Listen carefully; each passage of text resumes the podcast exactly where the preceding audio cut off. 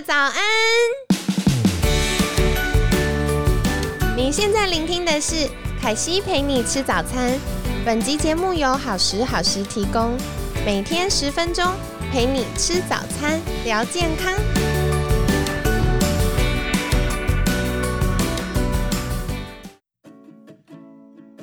嗨，欢迎来到凯西陪你吃早餐，我是你的健康管理师凯西。今天呢，一样非常开心，邀请到凯西的好朋友 Linda 爱打卡打卡的 Linda。Linda 早安，早安，凯西早安，大家早安。今天这题在请教 Linda 之前，我要来问问听众朋友们，你们会选圈还是叉呢？题目是这样子的，就是呃，有些朋友们会觉得，呃，骑单车比较偏有氧运动嘛，那大家会觉得。有氧运动就不会瘦啊？你会选圈还是叉？给你三秒，一二三，好，我们要来公布答案。琳达，你怎么看？嗯，坦白说啊，就是我自己开始骑车之后呢，因为其实我想要骑车就是为了要减肥。那减肥你一定势必是要燃脂，因为我的减肥是减脂啦，因为我可能那时候体脂肪太高。那我知道要燃脂的话，一定是要做有氧运动，所以会不会瘦？我觉得这个就很明显，就是已经是一个圈了嘛。但是呃，因为所有的瘦跟胖，就是因为你如果虽然说你有做这个有氧运动，但你可能吃更多，那就没有办法了。就是这个 balance 还是要抓。对，但是我一开始是因为想要减肥而开始骑，我也的确达到我的目的。那我身边也有好多好多车友，男性车友，他们可能。大家都是因为身体出状况，可能呃中年比较呃有三高的问题啊，那腰围也比较大一点点啊，然后就开始因为身体出状况而想要运动，跟我其实一模一样，只我当时比较肤浅，是想要变瘦，对，然后。对啊，那这些车友其实啊，他们在一开始就是在我们一开始还不熟悉单车的过程，我们一定是在河滨，就是平路，然后相对比较 peaceful 一点点的环境，就是你不用去到大马路跟一些车子在那边追逐抢道，然后也不会去爬山路，因为腿力还不足以可以爬山路这样子。那一开始在河滨训练的这个过程呢，因为它完完全全是平路，平路的话，基本上你心率不会飙太高，所以基本上心率区间都会落在有氧运动的状况。所以很多男生这样就是初学者，这样子一个月骑下来就五八五公斤、八公斤、十公斤在瘦的。所以这个天很多哎。对呀，因为。不过当然，可能他们是在完全没运动的状况，然后可能身体又养的比较有状况一点，所以才会 反差比较大。对对对，没错。但是会不会瘦这件事情，我觉得只要你有好好的嗯管住嘴巴，没有吃的比你运动的还要多太多，其实这个绝对是肯定的。嗯，了解了解。其实我觉得刚刚领导真的提到超多重点。真的是自己有在骑的人才会这么有感呢。这是我觉得第一个真的是吃，因为很多人就是呃做完运动之后觉得要犒赏自己一下，或者是像有的时候呃半天一天的单车小旅行。那我觉得很多时候车友之间联络感情最好的方法就是大家会带各种好吃的东西。然后休息的时候，大家就会交换交换，然后大家感情就会瞬间变很好。可是如果我觉得看吃什么哟，如果是吃水果啊，或者是大家可能带，像我有朋友他们出门会带小卤味，那这种就还好。可是如果开始出现很肥类的食物，什么鸡排呀、蒸奶呀，那这个就没办法了哈。然后再来的话，我觉得就是。嗯，刚刚 Linda 也有提到，很多男生可能他是健康出状况，然后会有些车友是健康出状况，然后想要透过骑单车来改善健康，所以他们可以瘦五到十公斤。嗯，凯西自己的学生里面也很常会发现这样的，嗯，像有趣的特点嘛。简单来说就是，嗯，像。一般可能男生想到的都是重训，可是他重训了半天都没有瘦，然后他做一些比如说散步或骑单车这种看起来比较和缓的事情反而瘦了。因为如果我们是属于难受的体质啊，就是本来身体已经慢性发炎了，然后压力也偏大了，那在这样的状况下，如果我们要做呃比较高强度的阻力训练，就是重训，你都要求做到力竭，或者是时间要拉很长，或组数要做很多，或重量做很重，这样反而会增加身体的压力，然后造成我们。更不容易合成肌肉，然后更容易囤积脂肪。所以，像如果你是属于这种族群的话，凯西会建议你不妨试试看散步，或者是呃骑单车，因为它的强度没有那么的高。然后呢，呃，它是属于比较长时间可以持续做的事情。所以在这样的状况下，我们身体比较会从。我们身体这叫什么能量利用的系统呢？它会比较从呃偏向立腺体啊，然后到呃使用蛋白质啊，然后慢慢进入到燃脂的阶段。所以这也是为什么我们常常会说，哎，想要瘦的话，最好做一个运动要持续四十分钟，就是三十分钟到四十分钟以上。这也跟我们身体这个能量利用的转换有关。所以跟你们分享喽。那小小复习一下，就是呃，像我们昨天有提到，之前有邀请呃超马的选手，同时也是训练教练的仲哲教练来分享。那那时候他就有提到，训练量等于强度乘上时间。所以对于嗯，我们想要知道自己怎么样可以达到比较刚刚好的呃瘦身效果呢？我们可以去调配不同的强度跟不同的。时间，那这样就有机会找出最适合我们那个当下的训练的量，或者是训练的方式，然后跟你们分享啦。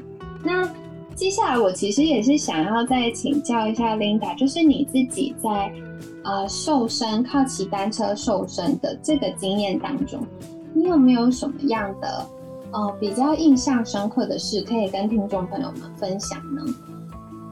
印象深刻的事情呢，就是啊，我达到我最喜欢的体态的状况呢，是我开始骑单车一阵子都习惯了这个运动之后，然后我也有同时在做重训的时候，我觉得当时的体态是我最喜欢的。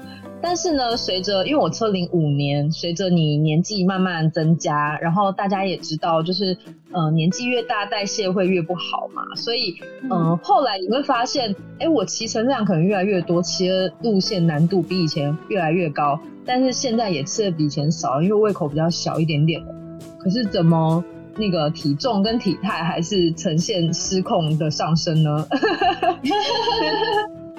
你真的会完完全全的感受到，就是你自己的代谢在下降，然后，嗯，就是你会知道你是没有办法跟时间对抗的。但是我觉得这也不错，就是你可以知道自己的状况，然后在呃吃东西跟训练上面都可以相对相辅相成，自己去调配出一个让你可以嗯达到自己想要的体态的状态。就是我是觉得不用灰心啊，因为这本来就是自然万物。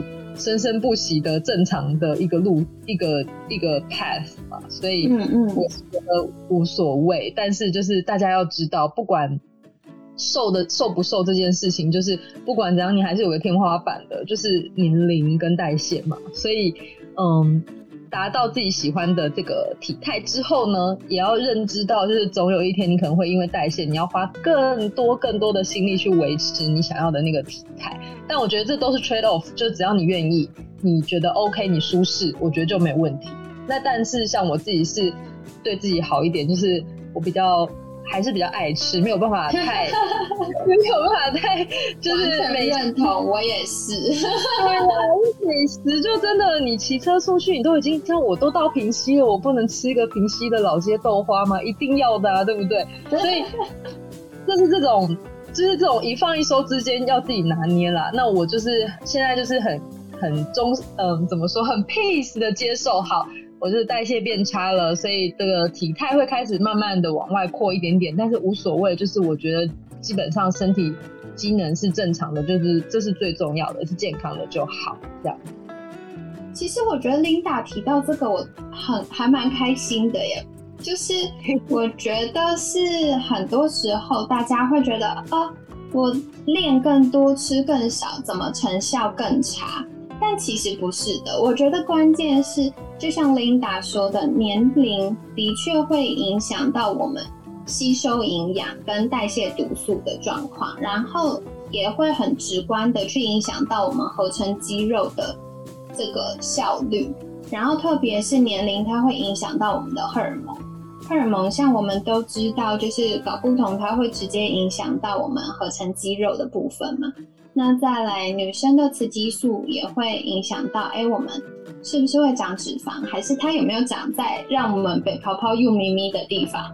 好，所以这些都是很重要的。但是我要特别在强调的就是，嗯，我觉得很多时候大家会觉得我做的比以前更认真。可是成效越来越差，就很沮丧，然后就放弃了。但其实是因为你一直以来都 hold 得很好，就是一直以来都有持续在做这些训练，所以你为自己的健康打下基础。然后你本来可能光是年龄的影响，它会造成成果更明显的变不好。可是因为我们持续运动了，然后我们选择了就是健康的食物。所以让我们可以相较之下没有呃那么快的变不好。然后我其实想跟听众朋友们分享一个，就是我那时候刚进入健康管理的领域啊，我有一位老师跟我分享一个我很喜欢的名言，他就说：“你不可能六七十岁的时候长得还跟二十岁一样，如果是的话也太可怕了。”所以。他说：“其实关键是我们要当分龄组的冠军。什么是分龄组的冠军？就是你七十岁的时候看起来像五十岁，你就赢了耶！因为你所有的同学可能看起来都像七十岁甚至八十岁，但你看起来像五十岁。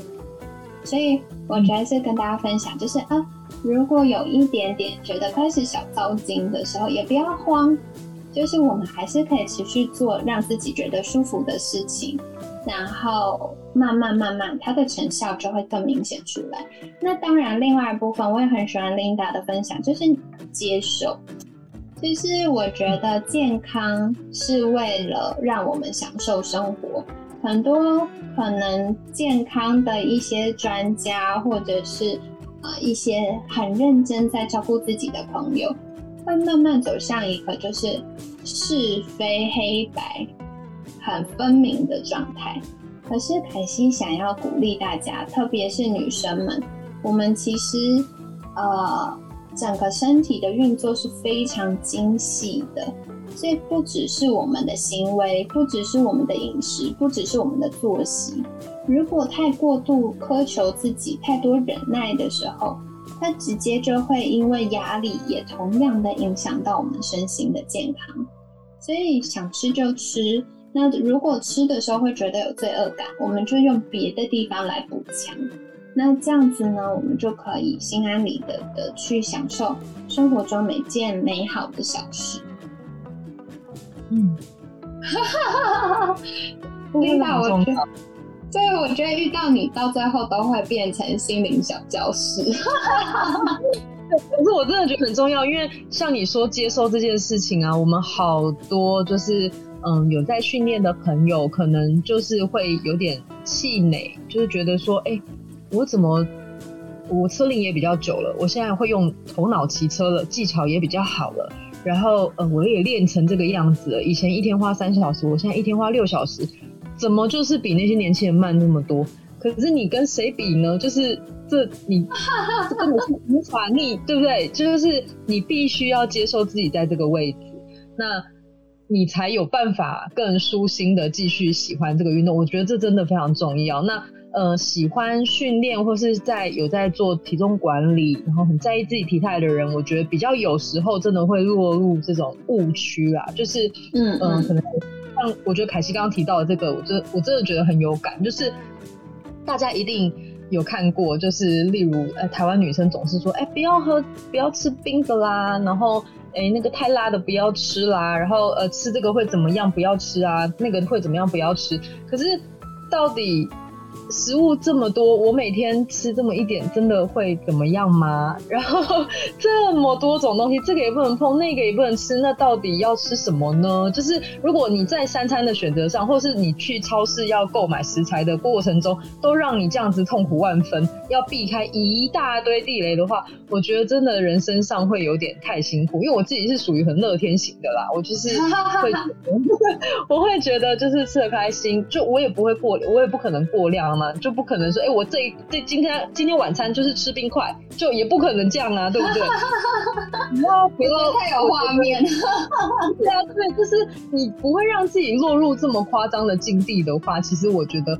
就是有些时候可以放宽心，让自己心里舒服一点点，不要太苛责自己。我觉得，呃，可能整体的那个健康的状态会好一点点，因为健康其实也包含了心理啊。所以我我特别喜欢凯西刚刚做的这个归纳，就是接受的这件事情，因为大家很多时候都在拒绝接受，这其实是有点可惜的。对对，真的没错，就是，嗯，我有的时候啊。就会在想说，因为有的时候太密集，帮很多学生做咨询，然后那段时间可能大家的状态都比较接近，我就会有一些反思，就是到底为什么我们会需要有老化这件事？就其实我们身体它在原先的设计，如果没有被污染或没有被我们自己摧残的状态，它其实可以用很久。可是为什么最终我们会越来越容易面临到老化？我觉得老化是一个帮助我们学习去接受跟嗯陪伴自己，所以我觉得它不是一个限制，而是让我们可以坦然接受之后，我们就会有更大的自由。你就会很多事情就会觉得哦无所谓了。这句话好感动，我起鸡皮疙瘩。我真的觉得我以后遇到你都要开心灵小教室，我们聊天聊聊就会变闺蜜聊天，太有趣了。好啦，所以如果喜欢我们分享的朋友们，就是嗯。记得还是帮我按五星，一定要最重要的事，对，就是五星评论，然后欢迎留下你们留言。然后我觉得回到我们今天主题，就是有氧运动到底会不会瘦？如果你是初期做这件事情会瘦的，可是如果持之以恒，我们身体它开始找到一个它运作起来比较顺畅的事情。呃，比较顺畅的方向的话，它就可能会进入一个省电模式，它变瘦的这个幅度会下降。所以像丁达，呃，其实除了骑单车也有重训嘛，这就是很好的策略。因为在呃科学研究上就会发现，阻力训练跟有氧训练交叉同时安排的这种状态呢，是最能够提升我们整体的健康以及瘦身的。所以跟大家分享，然后我觉得无论如何，每一个当下的我们都是最棒的状态，可以先接纳自己吧。接纳自己是变瘦以及健康以及找到幸福的第一步哟。那在节目尾声一样要邀请 Linda 来分享，如果大家想获得更多这么疗愈的资讯，要去哪里找到你呢？大家可以听凯西的节目，因为我要常常邀你来，因为我真的也是遇到你才会一直讲这些心灵小语。这是什么组合？实在太好笑了。对，太可爱了。但是如果大家真的对单车的资讯很有兴趣，或是很喜欢看我吃喝玩乐，或者是像我平常自己料理，我也都会分享。如果大家想看这些内容的话，可以在 Google 搜寻 Linda Love Cycling，Linda 爱打卡打掐，就可以看到我的各种各种不同呃生活跟运动的相关内容。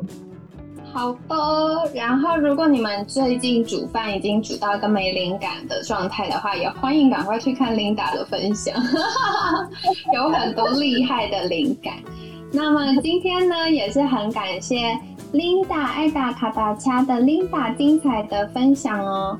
然后每天十分钟，健康好轻松，可惜陪你吃早餐，我们下次见啦，拜拜。